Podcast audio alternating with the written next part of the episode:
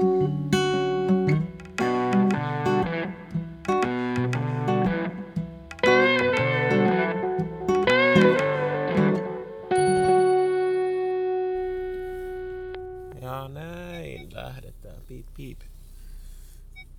Peruuttamassa kotipihasta pois lähdössä kohti Hämeenlinnaa. Kello on puoli kahdeksan aamulla ja mä oon siis menossa Hämeenlinnaan. Katsotaan sitten, mä osu mihinkään puskaan taikka portin pieleen. Kahvila Villa Marenkiin aamupalalle. Laitetaan ratin lämmitys päälle, kun se on aivan jäässä ja ei ole hanskoja kädessä. Noin ja tuosta. Ei tuu ketään. Ei. Villa Marenkiin tosissaan aamupalalle. Siellä on erinomainen aamupala.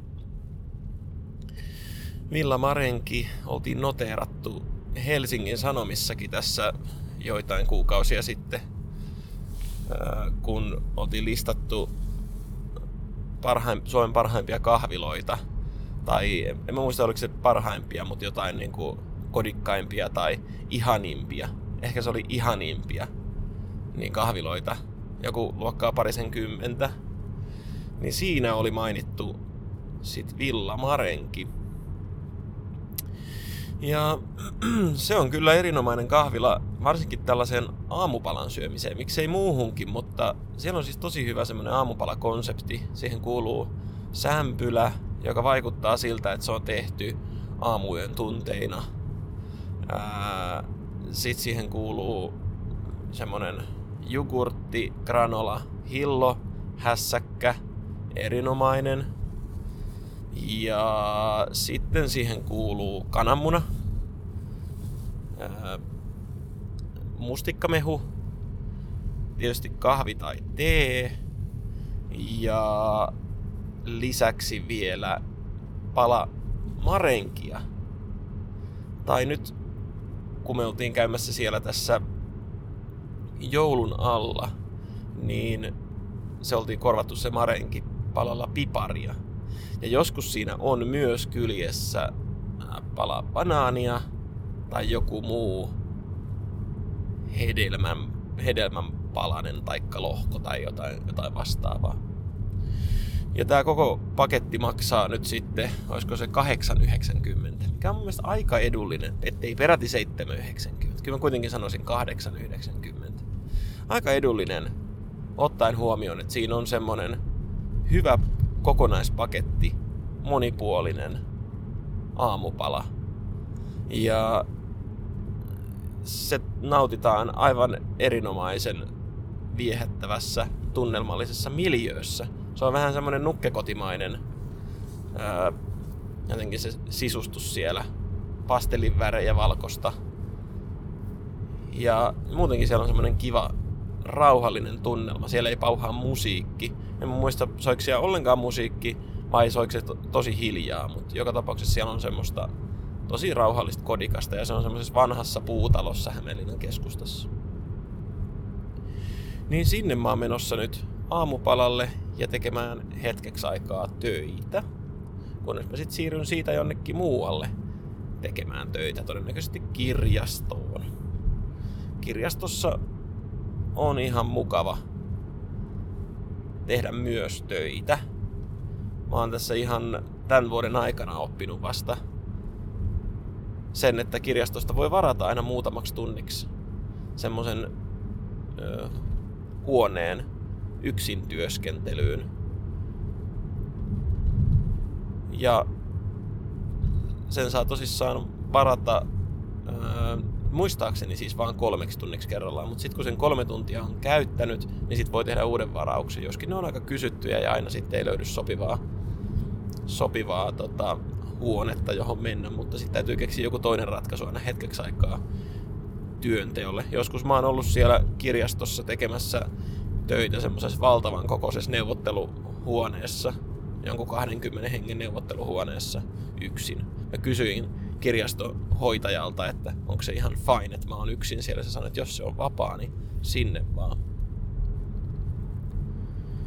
Mutta välillä on siis ihan mukava tehdä töitä jostain muualta kuin kotoa tai lähteä toimistolle. Mulla on jonkun verran matkaa tonne niin varsinaiselle työpaikalle, joko Pasilaan tai Tampereelle, niin tämmönen Hämeenlinnan öö, ratkaisu on tämmönen hyvä välimallin ratkaisu. Noin puoli tuntia työmatkaa. Ja jos tähän pystyy yhdistämään tämän, tämän aamupalajutun, niin tämä on kyllä ehdottomasti kova, kova juttu. Kattelin aamulla jalkapallotuloksia. Siellä oli Englanti voittanut Senegalin 3-0, mikä oli kyllä huojentava tieto. Et kyllä mä jotenkin sit kuitenkin on vähän Englannin kannalla näissä, näissä kisoissa. Mä en tiedä, johtuuko se siitä, että mä näin toissa yönä semmoisen unen, ja nyt mä aion kertoa mun unen sisällön. Tietä, tietäen, että unien, toisten ihmisten niin unien sisällöt on kyllä ehkä kaikkein mielenkiinnottominta ää, niin kuin sisältöä jossain keskustelussa tai tällaisessa podcast, podcastissa. Koska niissähän se niin kuin, tavallaan tarinankerronnan kaava on aina ihan samanlainen. Et mä olin ensiksi jossain, mutta sitten yhtäkkiä mä olinkin jossain muualla. Ja sitten siihen tuli ihan yhtäkkiä tämmönen tyyppi, joka sanoi mulle tämmöisen oudon asian. Mutta sitten yhtäkkiä se ei ollutkaan enää se tyyppi, enkä mä enää ollutkaan siellä, vaan sitten tapahtuikin näin. Ja sitten mä jäin miettimään tämmöistä asiaa. Ja toihan se niinku on, että siinä tapahtuu kaikkea outoa siinä unessa. Ja nyt tämä outous on nyt sitten niinku muka semmoinen asia, joka ansaitsee tulla kerrotuksi. Ja usein tämä niinku tarinankerronta jostain unesta ää, alkaakin, alkaakin niin, että mä näin tosi oudon unen ihan niin kuin unet nyt ei lähtökohtaisesti olisi vähän outoja. Mutta mä näin semmoisen oudon unen, että mä olin katsomassa Englannin ja jonkun toisen jalkapallo maajoukkueen välistä ottelua tai menossa sinne otteluun ja harhailin siellä stadionin käytävillä, kunnes sitten eksyin joidenkin ovien ovien taakse semmoiselle käytävälle, jonka päädyssä mä näin Englannin maajoukkueen nuoria lupaavia jalkapalloilijoita. Ja, ja menin tietenkin katsomaan, että no ketäs siellä on. Ketäs siellä on tota, lämmittelemässä ja potkuttelemassa ja höpöttelemässä semmoisessa positiivisen hermostuneessa odottavassa tunnelmassa ja, ja tota, menin sitten sen käytävän päätyyn, tulin semmoiseen eräänlaiseen, ää, niin kuin jotenkin musta tuntuu, että se oli semmoinen maanalainen bunkkerityyppinen betonihuone, jossa ne tosissaan oli se joukkue niin kuin sopimassa strategisia ja taktisia kuvioita kohta koittavaa peliä varten. Kunnes sitten yksi niistä pelaajista, nyt, nyt en tunnistanut sitten ää, siinä unessa, että ketä pelaaja se saattoi olla, mutta mulla tuli niinku jälkikäteen mieleen, että olisiko se Jude Bellingham tai, tai tota Marcus Rashford, joka, joka mut sitten tunnisti, että hei Arvi, sähän, sähän seurailet meidän pelejä niin kuin telkkarin välityksellä. Että tota, et, et he arvostaa sitä ja niin kuin on puhuneet siitä tiimin kesken, että et hienoa, että Arvi kattelee ja, ja tota, niin, niin, et haluaisiko se tulla niin kuin kiitoksena siitä, niin seuraamaan tätä meidän peliä tonne kentän laidalle, sinne missä on ne niin kuin vaihtopelaajat ja, ja huoltajat ja valmentajat ja, ja muut keskeiset henkilöt ää, siitä joukkueesta. Ja mä tietysti sanoin, että no ilman muuta, että ei mitään, sinne vaan. ja ja sitten siinä alkoikin se peli, tai piti lähteä lähestymään sitä kenttää, ja, ja siinä ei ollut vielä mukana valmennusjohtoa, kunnes sitten me tultiin sieltä maan alta ää, salaista käytävää pitkin sinne kentän laidalle ja siellä oli valtava yleisömeri jo huutamassa omia kann- kannutus, kannustushuutojaan ja, ja mylvimässä ää, kisatunnelmaa. Ja sitten mä tuun sieltä ää, käytävän suojista siihen, siihen viheriölle ja, ja siinä on ensimmäisenä mua vastassa Gareth Southgate, eli Englannin maajoukkueen valmentaja, joka vinkkaa mut luokseen ja kuiskaa mulle, että me aiotaan voittaa tää peli ja me aiotaan voittaa tää turnaus. Me aiotaan voittaa mestaruus. Ja sitten se uni päättyi siihen. Ja tämän unen keskeinen sisältö nyt tietysti on se, että Gareth sanoi mulle, että ne aikoo voittaa tämän, joten kyllä se lisäsi mun sellaista öö, niin kuin tunnetta siitä, että Englanti saattaisi olla vahvoilla ja, ja kyllähän se täydentäisi aika hienosti nyt sitten tätä, tätä englantilaisen jalkapallomenestyksen aika tuoretta tarinaa. Öö, jalkapallosta tulee mieleen se, että, ja näistä kisoista, että niin kuin tästä käy ilmi, niin mä oon katsonut näitä kisoja. Tähän on semmoinen niin kuin, olennainen puheenaihe, joka näihin kisoihin on liitetty, että kuka katsoo ja kuka ei.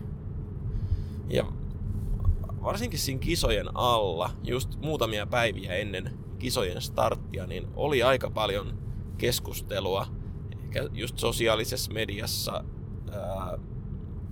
mutta myös ihan lehdistössä, käytännössä Helsingin Sanomissa, jota tulee itse kaikkein eniten luettua, niin kommentteja, argumentteja sen puolesta, että niitä kisoja ei pitäisi katsoa nyt niin kuin niihin ilmiselviin syihin vedoten, että siellä on tapahtunut siirtotyöläisten sortoa, siirtotyöläisten kuolemia, mutta myös ää, Katarissa on kaikki muutkin ihmisoikeusasiat aivan pielessä.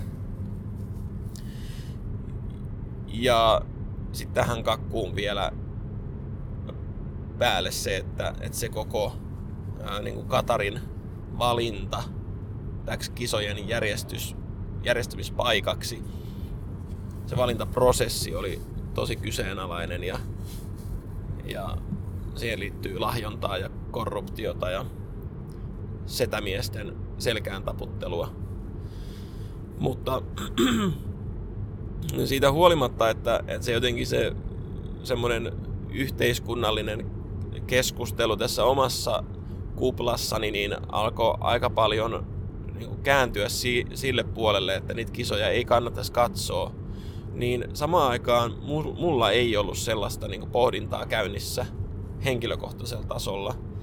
Et, niin kun, mä jotenkin olin vähän niin kuin kumpaakin mieltä, että joo, että niitä kisoja ää, voi katsoa, että se on jalkapalloa, ja sitten jos tykkää jalkapallosta, niin niitä kisoja kannattaa katsoa, kun ne tulee aika harvoin. Ja ne on aika mielenkiintoiset kisat, jos tykkää jalkapallosta ja näkee ne mielenkiintoisina. Ja, ja sitten toisessa niin kuin vaakakupissa on se, että niitä kisoja ei pitäisi katsoa, koska nämä edellä mainitut syyt.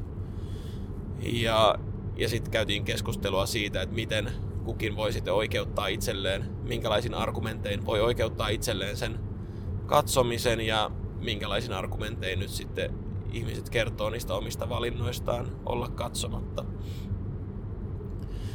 Mä olin siis niinku samaan aikaan että kumpaakin mieltä ja sitten jotenkin koko aika mä ajattelin, että no kyllä mä niinku tunnen kisat katsomaan, että et, et, et mulle ei siinä ollut sellaista niinku haastetta. Et, kyllä mä samaan aikaan paheksun niinku tosi paljon sitä kaikkea, mikä niihin kisoihin niin kuin järjestelyn ja järjestämispaikan osalta liittyy. Ehkä mä jollain tavalla sitten niin kuin ihmisillä on taipumuksena nojautua johonkin tiettyihin argumentteihin, semmoisia niin omiin, semmosia niin omiin valintoihin, omia valintoja tukeviin argumentteihin, kuten vaikka se, että ää, pastori Kari Kanala oli yksi niistä henkilöistä, jotka kysyi tältä Amnestin äh, joltain johtajalta, että, että onko niin kuin ihmisoikeusnäkökulmasta ok katsoa näitä kisoja, niin hänen näkökulmastaan äh, katsottuna antaa mennä vaan. Ja, ja sitten on olemassa tietysti se näkökulma, että, että, tota, että sillä, että nyt jättää katsomatta niin kuin yksittäisenä henkilönä ne kisat, niin sillä ei ole minkäänlaista vaikutusta muihin ihmisiin. Tai siihen varsinaiseen tilanteeseen, niihin ongelmiin, jotka tähän kokonaisuuteen liittyy. Mutta toi on tietysti vähän köyhä argumentti, koska sillä argumentilla nyt voi sitten jättää tekemättä kaiken muunkin. Vaikka sen, mikä tulee ilmastonmuutokseen tai, tai jonkun sorretun väestöryhmän hyvinvoinnin edistämiseen. Mutta on siis seurannut, niin kuin tässä nyt kävi ilmi, niin kisoja. Täällä on aika pimeetä. Hämeenlinnan valot kajastaa tuo jossain edessäpäin. Ja se luo ehkä niinku semmoista, semmoisen ihana, ihan aavistuksen ää, illuusiota valoisuudesta tähän niin varhaiseen aamuun, mutta kyllä täällä niin kuin aika pimeät on. Joskin toi niin kuin pieni lumipeite kyllä antaa vähän, ää, vähän kans semmos niin kuin tuntua siitä, että täällä ei ole aivan pilkkopimeet. Huomenna on itsenäisyyspäivä. Ja ajattelin kyllä, käsitin, että, että sieltä on tulos jonkun tyyppiset kättelyjuhlat, jossa ei ole pakko kätellä. Niin kyllä se on kuulunut tässä mm, viimeisten, sanotaanko kymmenen vuoden aikana, niin semmoisen itsenäisyyspäivän iltaohjelmaan. Että ne, nekin kisat katsotaan. Joskin ne tulee aika myöhään, eh, tai viipyvät aika myöhään, että tullut tässä viime aikoina mentyä nukkumaan aika aikaisin. Eikä pelkästään viime aikoina, vaan aika pitkään. Niin ei ole, ei ole kyllä semmoista tota, niin kuin halukkuutta kauheasti valvoskella, ainakaan yli yhdeksän. Että siihen viime päivinä mä oon ää, tykännyt aika paljon iltaisin lukea ja, ja löytänyt semmoisen hyvän, hyvän kirjan, joka kyllä niin kuin saattaisi jopa vetää enemmän puoleensa kuin ne ää, linnanjuhlat. Tai en mä sitä oikeastaan löytänyt sitä kirjaa, se oli kirjasuositus. Mä sain sen mun suosituksen mun tota, tulevalta esihenkilöltä. Mulla on tässä pikkasen vaihtumassa duunit vuodenvaihteessa. Yritys säilyy samana, mutta tehtävä muuttuu ja, ja tota, nyt sitten uuden tehtävän esihenkilö suositteli mulle tätä kirjaa, kun mä kysyin häneltä, että olisiko hänellä joku suositus työkirjallisuudesta, joka olisi niin keskeisellä tavalla muuttanut hänen ajatteluaan uran varrella tai, tai sitten niin kuin henkilökohtaisen elämän puolelta, että, että olisiko joku, mikä olisi muuttanut, muuttanut elämän suuntaa tai, tai ollut muuten juurikin tällainen niin kuin ajattelua, ajattelumalleja olennaisella tavalla muuttanut kirja. Ja tämä oli semmoinen kirja, joka hänelle tuli ensimmäisenä mieleen. Ää, musta on englanniksi The Power of uh, Now.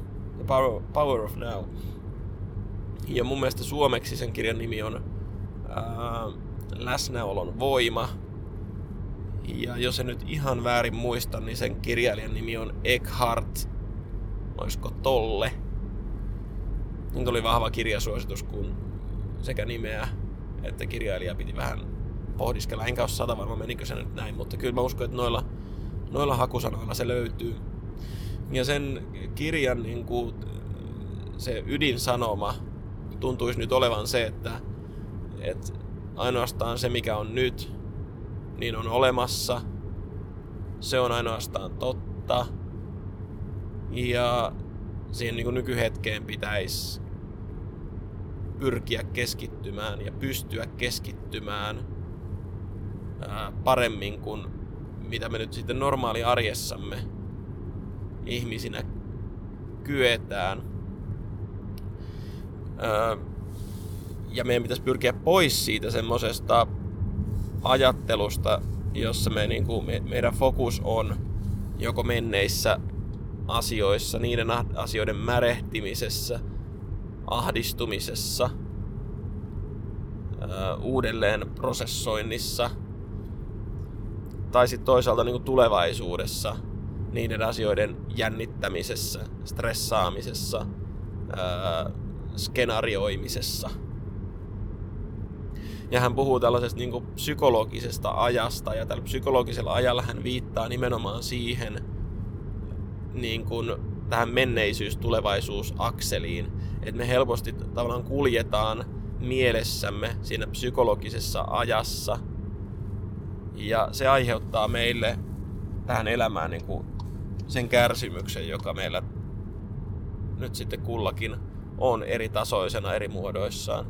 Ja hän uskoo siihen, että, että jos me niin kuin lopetettaisiin tässä psykologisessa ajassa pyöriminen ja keskityttäisiin nykyhetkeen öö, voimakkaammin, niin me saatettaisiin havaita sellainen asia, että, että siinä psykologisessa ajassa tunnistetut ongelmat ei oikeastaan ole ongelmia. Eikä ne ole ahdistavia, eikä ne ole jännittäviä, eikä ne ole, ole niin mitään negatiivista että jos me pysähdyttäisiin tähän nyky, nykyhetkeen, niin me huomattaisiin, että meillä ei ole ongelmia. Mitä meillä sitten on hänen mukaansa, niin meillä on tilanteita.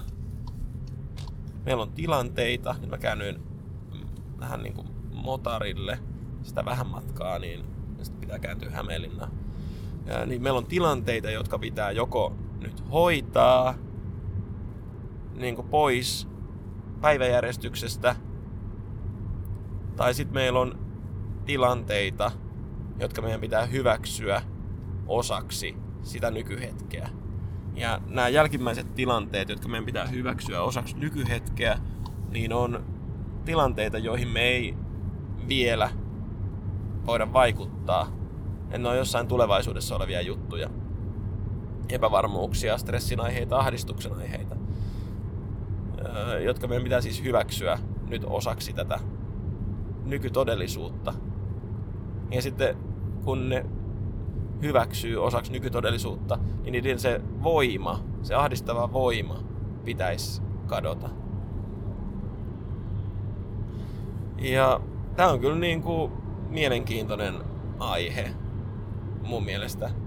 Et vaikka siinä ei ole sellaista täysin uutta sanomaa tai ei edes välttämättä niin uutta tulokulmaa, niin siinä jotenkin taustatetaan siinä kirjassa enemmän tätä ilmiötä,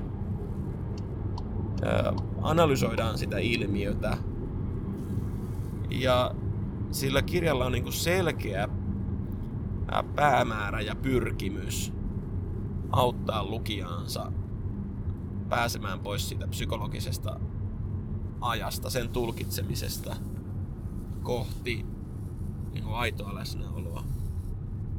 Ja se kirja ymmärtää, tai tämä kirjailija ymmärtää sen, että kysymyksessä ei ole kauhean helppo, helppo operaatio ja ää, se käytännössä tulee viemään paljon aikaa ja harjoittelua, jotta tässä asiassa voi onnistua. Ja ihan niin kuin alkajaisiksi nämä tämmöiset läsnäoloharjoitukset, niin niissä voidaan saavuttaa joidenkin sekuntien aikaista tai niin kuin kestoista läsnäoloa. Ja sitten myöhemmin, jonkun ajan X kuluttua, niin pikkuhiljaa siinä harjaantomalla niin sit läsnäolosta voi tulla niin kuin vallitsevampi ää, olotila. Ja ja tavoiteltavaa on, että se olisi niin kuin vallitsevin olotila. Että suurimman osan ajasta ihminen sitten kykenisi olemaan semmoisessa läsnäolon moodissa. Mun mielestä se on aika semmoinen niin kuin terve lähestymistapa siinä, missä ää, niin kuin vaikka jotenkin tämmöisessä niin buddhalaisuudessa, johon tätä voisi vähän niin kuin verrata, ää, niin tai ainakin niissä kirjoissa, mitä mä oon lukenut, niin se jotenkin fiilis on ollut se, että, että pitäisi pyrkiä tavallaan kokonaan sellaiseen ää, läsnäoloon ja, ja tota, niin kuin tavoittelemattomuuteen, hyväksymiseen.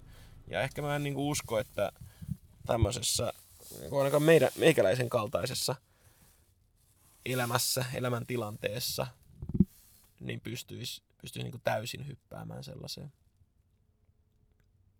öö, sellaiseen niin kuin ajattelutapaan.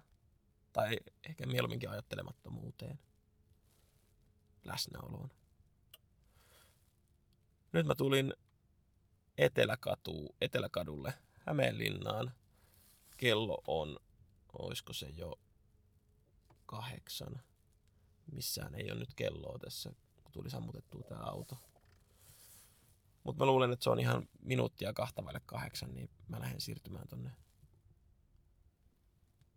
Villa Marenkiin syömään aamupalaa. Kaikkea hyvää tähän päivään. Música